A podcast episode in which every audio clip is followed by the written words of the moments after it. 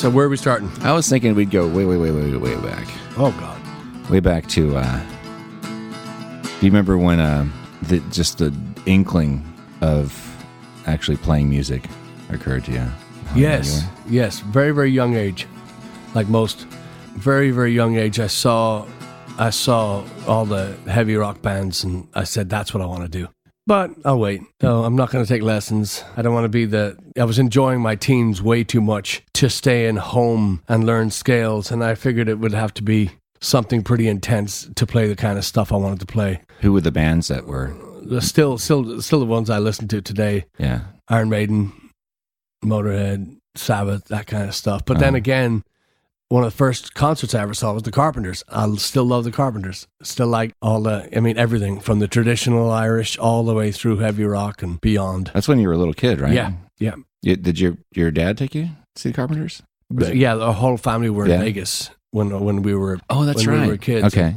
walked in uh, to uh, my dad took us all the whole family seven kids or eight kids at the time i think it was uh, took us all to see the carpenters and uh, yeah it was uh, it was non-stop from there Uh, how old were you at this point?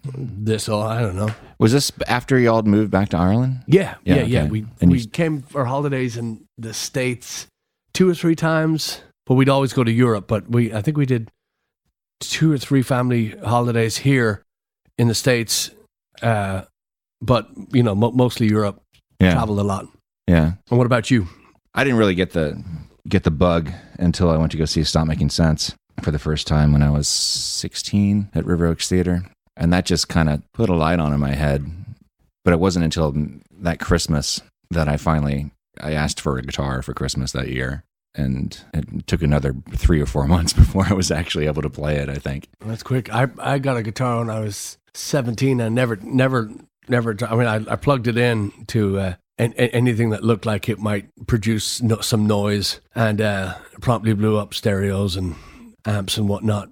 But uh, yeah, I, I never learned how to play. I just carried around just to. Yeah. What kind of guitar was it? It was uh, I still remember it, it looked like a Strat, looked like a or a Jaguar, but it was uh, the make was Audition. It was just an off-brand, like Japanese made thing, Uh-huh. but thing played like butter. I mean, it's absolutely brilliant guitar. Did you ask for it, or- did you? no, I, I bought it. you bought it. I bought it. I saved up and bought it. Wait. Snatch purses, saved up, same thing. uh, uh, yeah, I got it in Dublin, and I was seventeen. I think I was seventeen years old. yeah. Never, never learned how to play it. Couldn't it- even tune the damn thing. Did any of your friends play Yeah, instruments? at yeah, yeah, yeah. We had a band that never actually played a song together, but we were, uh, I think, screaming demons. Oh, really? Yeah, we'd, uh, and actually, uh, through a friend of mine, Mark Kavanagh, I got our drummer, who's actually a wonderful drummer today. I never played with him. What's his name? His name is Dominic Walsh, but we got him drum lessons with Brian Downey of Thin Lizzy because my Wow. friend Mark Kavanagh lived next door to uh, Brian Downey, arguably one of the best uh, rock drummers of all time. And my, uh, I still am in touch with Graham Downey now, uh, his son, So thanks to uh, social media. you actually met Brian? I, I, yeah, I mean, I met him. God, I, actually, not not while he lived in Savile Park Gardens in Dalkey. I met him in Dublin a couple of times. So this was during your teen years? Yeah. But you know, Thin Lizzy had had had broken up at that point, but uh, and Philo was on doing Grand Slam, and he was doing some stuff with Midge Ure and you know different things. But yeah, Did you ever see him around Dublin?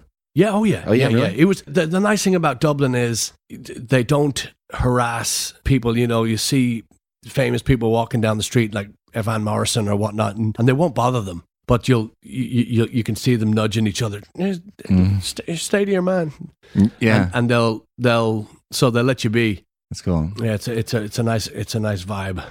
So okay, so you got your first guitar, but you didn't learn to play it. So when did you actually learn your first chord? Can you remember? Yeah, well, actually, I, I say I never learned it. I mean, I taught myself. I have, a, I have, I have a good ear, so I I would play along with records, mostly uh, the Iron Maiden stuff, because there was two guitar parts and a bass part, and you could really lose yourself in that. It just just one of their melodies, one of the riffs, one of their uh, verse, chorus things. There's a lot to get into. And my, my ear's decent, so I was able to pick out the notes, and it was easy for me to find the notes. Now, putting them all together and then having no musical training whatsoever, it was difficult to see where one solo ended and one began because I was too interested in playing everything at the same time. Yeah.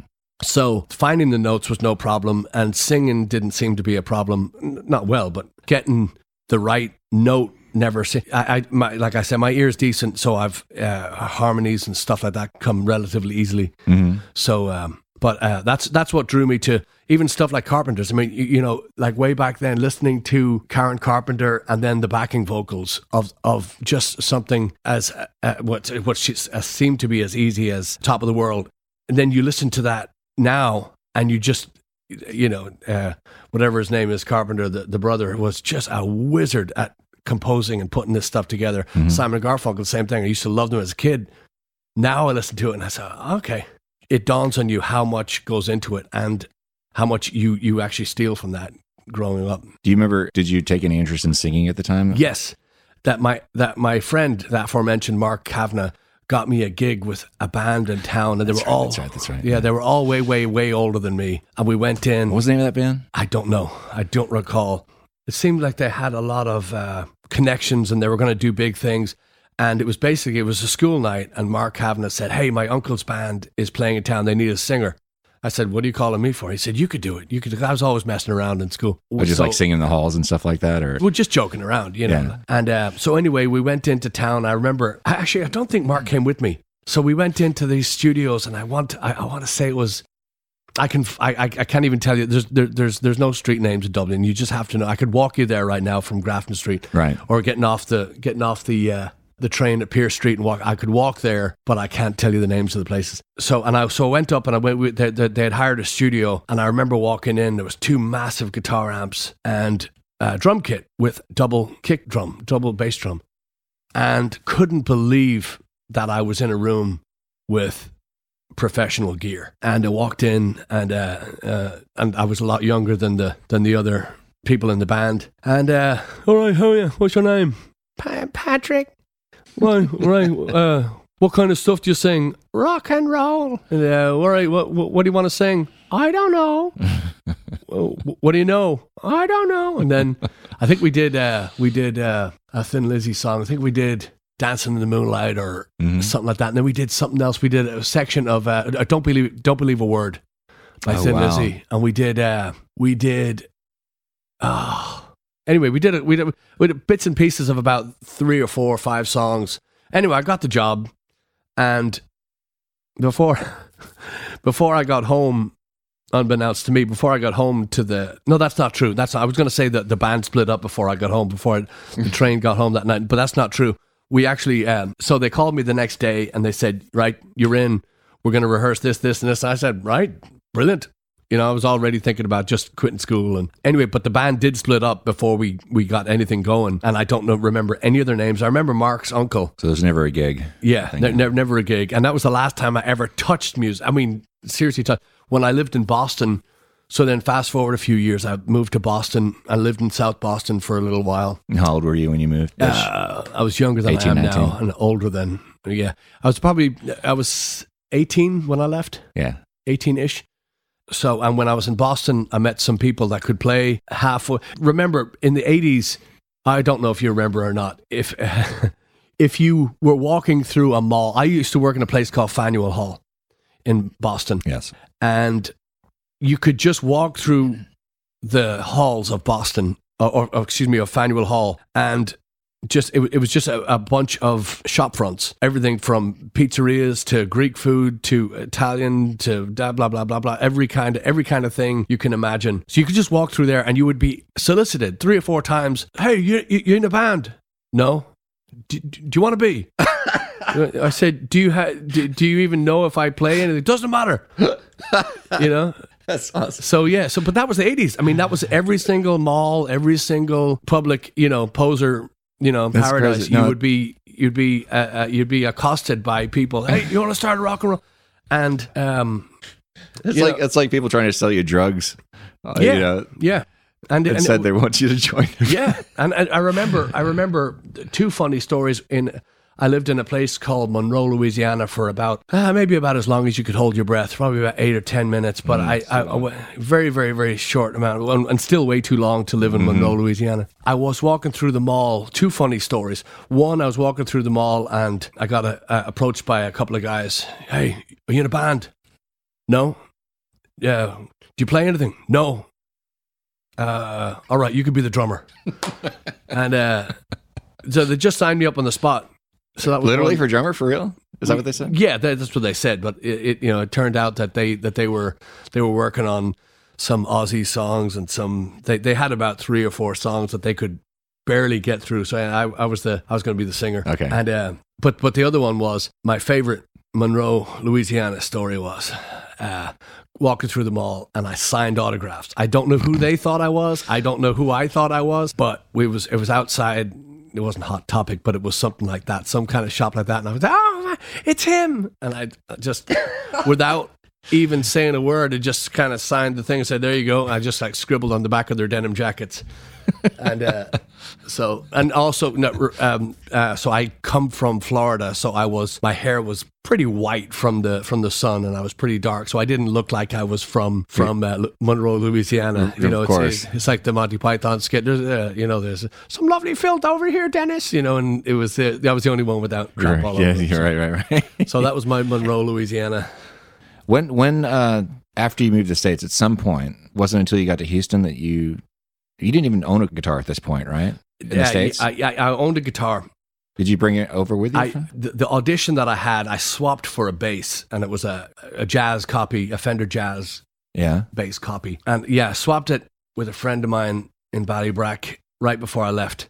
So I took the bass over, no case for it, just carried it, and uh, so that's what I had in Boston. Then I bought a Kramer guitar, which it was useless to me because a it was a Kramer, and b I didn't have a fireplace, so there was no place to put it. It was awful, awful guitar, and um, I don't know what happened to that one. Hopefully, hopefully it it, it burned. It was t- just the woeful guitar. Really? And then um, that one, oh, so the, what happened to the bass was, so I loaned it to one of these people that supposedly could play, and I had borrowed their 12 string Alvarez. Well, when I got my bass back, for some reason they took the back, it was a bolt on neck, and they had taken the neck off and they'd driven a nail through it. And the nail, they'd driven to, to hold on. So I guess they lost the screws and put one, what, like one giant nail through the back of the, the thing. So the, the guitar was initially ruined. Oh, jeez. And uh, so I just kept the, the 12 string, which I have today. Oh, yeah. I can't think I remember. th- I Yeah. remember that story. Yeah. So, uh, yeah, there's a very nice twelve string, by the way. Yeah, beautiful, beautiful guitar. But there's somebody in Boston that's all pissed off, and guess what? so, uh, but uh, yeah, so so I did have a guitar. And then um, I, I can't remember. I had this. I had that Kramer Striker for a while, and oh, wish I got rid of it sooner. I mean, I don't have it. I don't have it. and I don't know what happened to Were it. Were you fairly proficient on guitar by this no, point? no, no, no, No chords? No, no, no. no. couple chords, three chords. Oh yeah, yeah, a couple of chords, but and I could I could billy billy billy pretty fast, but yeah. You didn't. no, Yeah. no. Let's just jump ahead to um, where was it? That, it was it was uh, Davy Bryan, right? Who finally pushed you to go and perform on your own? No, no, right? no, no, no, no. I mean, I pushed myself to perform. Two guys, can't remember the name, Dave and some Greg, I want to say, where I was bartending at a place called the Outback Pub on Fountain View, and here in Houston. Right. And uh, two guys came in, Greg and Dave. They were putting together this event this night. They were going to do it once a month, or but they were going to invite all their all their bar friends. Uh, this was a the, the bar community was pretty huge back then because we had all the Richmond Strip, and then there was Shepherd Square as well. That was kind of, uh, you know, you, you know the, that massive, just just um, melting melting pot of bartenders, waitresses that would just jump, just just run round and round and round, go through all these bars and Where was Shepherd Square again? Shepherd Square, in where uh, where Sound Warehouse was. Okay. Yeah. Cactus Records is now. And uh, uh, back there, there was the ballroom, there was the the Coyote play or something, just cra- just just a ton a ton of bars. And uh, well, there was a place called the Rhino Room, and uh, so Greg and Dave were doing this thing, and I said, I, they're, I'm bartending. They're at the bar planning this massive. Uh, event that they're going to do or you know events that they're going to do so uh, I said, I said, well, I said, I'll I'll host it. You know, I'll do a, a an acoustic thing. And we, now, keep in mind, I have never played one song all the way through. I Right. have never played once. I've, I could play a couple of chords and sing a little bit, but I'd never played a full song all the way through. So Greg and Dave jump at it. That's great. Yeah, yeah, you're hired. How much do you want? uh, okay. So as reality set in, I went home and realized I have no idea what I'm doing. Right. I've got no idea what I'm doing. I've, so I talked myself into this gig and I tried to learn a couple of songs and I'd get the verse and the chorus down. Yeah, got it. Okay. Next one, verse and chorus. Yeah, got it. And uh, it it and it wasn't close to being done. If if if anybody's ever performed, you know that if you just sing a verse and a chorus of a three verse chorus song with maybe a bridge in it, you're going to be out of material quickly, and you're also going to you, you, anything that you don't rehearse at home, you're not going to get right in front of a Right. in front of an audience. Yeah. So uh, so I talked myself into the and as the gig got closer and closer and closer, I panicked more and more and more. So I called up our friend Davy Bryan, uh, Davy, and uh, get down here. You know, I need you. So got Davy to carry the show, and uh, uh, that was it. That was it. And I remember, I remember the very, very first time, the very first time walking onto that stage, a tiny little stage in the Rhino Room, and uh, walking on there, just wanting to throw up, wanting to throw up, and just, just absolutely, uh, absolutely horrified that I had talked myself into this, and uh, I still, I I still, I can remember exactly how bad I felt. How did how did Torture. Davey? What did Davey say about it at the Davey time? was good. Davey was good. Davy's a, Davy's uh, has, has I think Davey was a professional when he was six months old. He's Right. just he's just uh, he breathes, lives uh, blues and folk and stuff. He's a he's a he's a he's a really is a, a wonderful performer. Where did you meet him? Where did I, I I was bartending at a place called Aviators out by Intercontinental Airport. Uh, he would I, I met I met so many people through Bob Voldauer of Turn Two Productions, Yeah. And uh, I'll never forgive him for that. All right. So after that first gig, did you and Davey talk? Like, did you go, "Oh man, I, I should have rehearsed more"? Or did did uh was there any discussion like that afterwards? No, Like, no, like, no, man, no, you no, gotta no, no. Um, Get back there and do it again. Yeah, well, the, well, the thing about it is, and most performers will tell you that they that, that they want to throw up, and they're just, they just can't. Well, I- again, if you're not prepared, you can do one of two things. You can you can just jump in and do it, or get a get a music stand and fake it. Um, Right. you know, there's uh, um, but I mean, I still get nervous. There's not one show where I don't get nervous. I get nervous every single time. It doesn't matter if there's one person there or a hundred thousand people there. I get nervous every time. But the thing about working with Davey was Davey. Davey's a, Davey's such a, commanding figure on stage. Anyway, he's able to to take the brunt of the attention and gave me a little bit of um, room to kind of figure out my figure out what I was going to do. And then later on, uh, a good friend of ours who hopefully will be playing some keyboards and other stuff on our record, Patrick Brennan, he was there, and he Okay. he. Uh, he was the.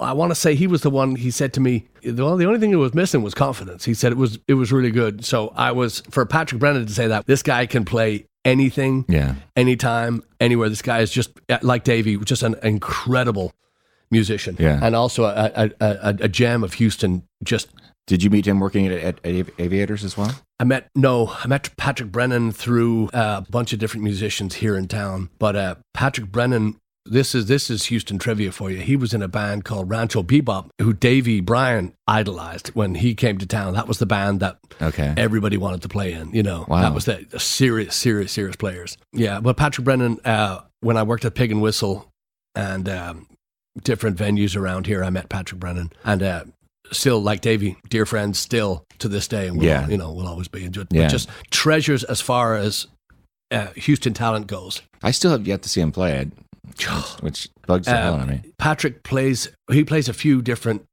venues, but he does a, an Italian restaurant out close to Cypress. I'm gonna blank on the name. I'm gonna blank on the name, but I'll come back to that. Yeah. Uh, uh, but yeah, Patrick Brennan is an absolutely just just. We talked about this many times before in different uh, in a di- in different uh, arenas, but um, Houston is absolutely just stacked with fantastic musicians. I still marvel because again, I did many years at the Continental Club. I opened the Continental Club here in Houston Mm-hmm. and Midtown. And so I've seen the I've seen the talent that comes through town, and this town is just absolutely crawling with some of the best players I've ever seen. Again, I lived in Florida in, in um, Fort Lauderdale for quite a while, and I saw I so, think of think of Florida as this massive U-turn to get back into. I, I you, know, you know what I mean? Like just come, you know, just come down the East Coast and then just as fast as you can, just U-turn and get the hell out of. You know, and and, and again, I, I have some dear friends in Florida and I had some wonderful, wonderful memories. And I lived on the beach in Pompano Beach, and I, I hung around at summers on the beach in Fort Lauderdale and Button South, and uh, our good friend Lori. Yeah, that's right. Uh, yeah, Lori. I, I, didn't know her there, but we were at the same clubs at the same time. But we met in Houston, so we're we have Florida as our common ground. We know some of the same people. We've that's our, crazy. Yeah, it really yeah. is. It's just yeah. She knows all the same people that I, all the bands that I saw. She saw. She actually got us that gig in uh, Tobacco Road. We played in Tobacco Road, which oh, is that was a weird now. one. Yeah. Do you yeah. remember when that that first show that you did with Davey? Do you remember what songs you did?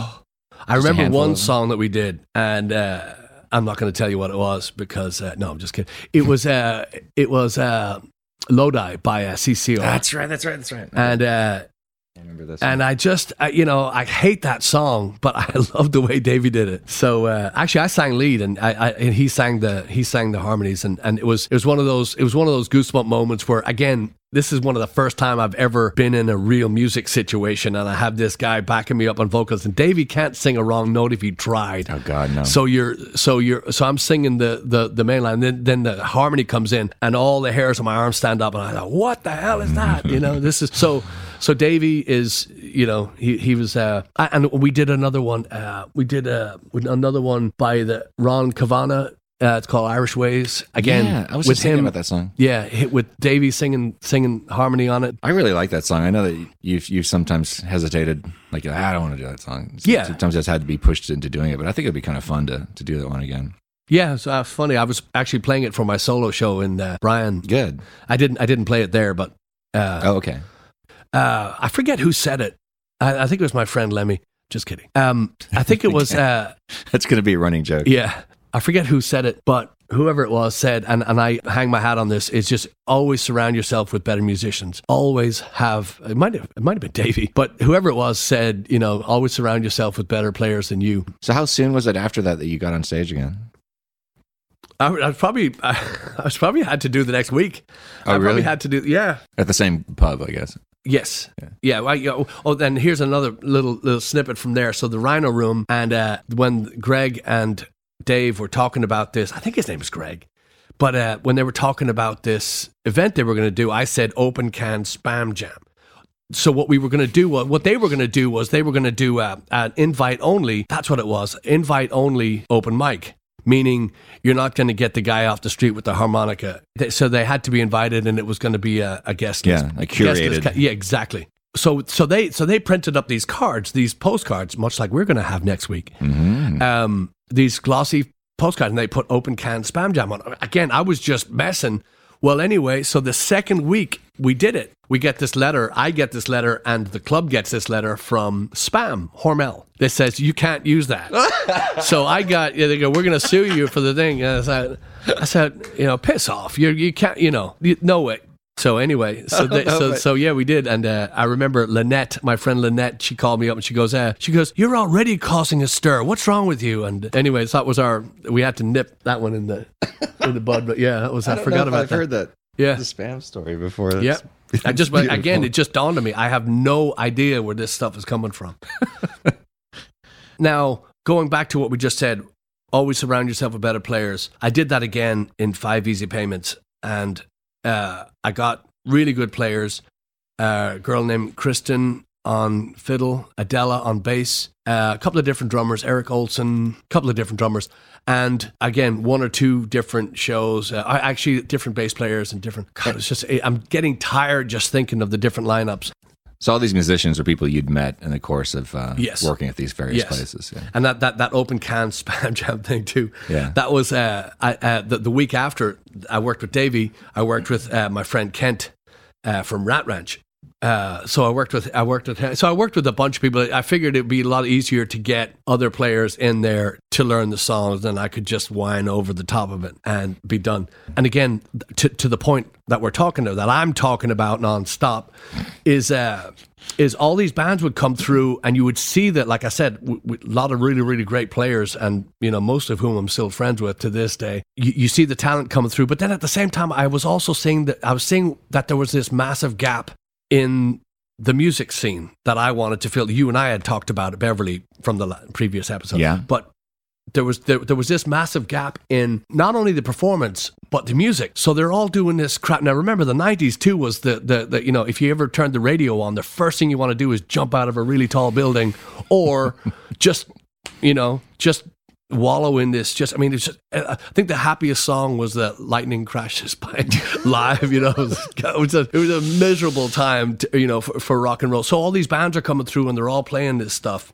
Again just my opinion obviously but they're coming through playing this stuff and it's depressing and the club's depressed and the bartenders are depressed. And the bartenders are now getting higher and getting more. Yeah. so that's when i was saying there's a there's a spot for diddly diddle diddle diddly Yeah. diddle you know with a little bit of Yeah. little bit of kick behind it So it wasn't just it wasn't just there weren't any Irish rock bands. It was just a matter of like, where's the fun? Where's yes. the rock? Yeah. It, well, a lot of stuff. that- Most of the stuff we do is tongue in cheek, but it's still not. It's it's not this. Uh, I remember one of the band's killer guitar player, uh, Pitbull, absolutely phenomenal player. The, the the drummer was my favorite, Greg on drums. One of the tastiest. I mean, again, like a, like a Brian Downey meets Yeah. meets a Stewart Copeland kind of thing Wow.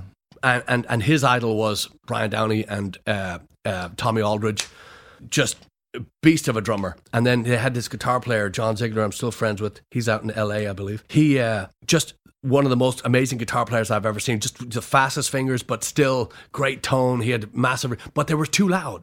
They were just way too loud. So no matter where they played, you couldn't enjoy what they were doing because it was just way, way, way too much for the small rooms. Even when I saw them outside, it was still way too loud. But they were, you know, a lot of solos, a lot of, a lot of jam, not not Phish kind of jam stuff, but just meandering. And then there was uh, Kent's band, Rat Ranch. They were the other musicians didn't like them because they were they wouldn't play a song if they couldn't get it to a T and they would match the stuff they had you know they had just they worked everything out to an absolute t and, and they wouldn't play the song if it didn't sound like it did on the radio. So the other musicians were like well those guys are playing to take no they're not. They're they're just really really really either anal about getting their get you know making the song sound like but so so that was a great that was always a great night when we when we had them in because they would go through their they would play a pop number with a rock number with a Pink Floyd with a Tom Petty and just just just the, the swath was just immense Yeah. when they played but at the same time there was still a gap there was still something that was missing that you need you wanted somebody to be able to come in there and just be be able to smack you around but then let you know give you rest and then pick it back up again and that's when I was and I didn't even know it was going to be the, the Irish stuff. The Irish stuff was, like I said, was just kind of is infectious. The tunes get in your head, and the rhythms get in your head, and and then and it's and it's real easy to even if you don't like the song, it's only be only going to be on for two minutes. You know, but Right. So do you remember on you mentioned um I've already forgotten his name. From The guy who gave you the name, oh yes, Lou Temple, Lou Temple, yeah. Five Easy Payments. So he knew that you were thinking of getting a band together.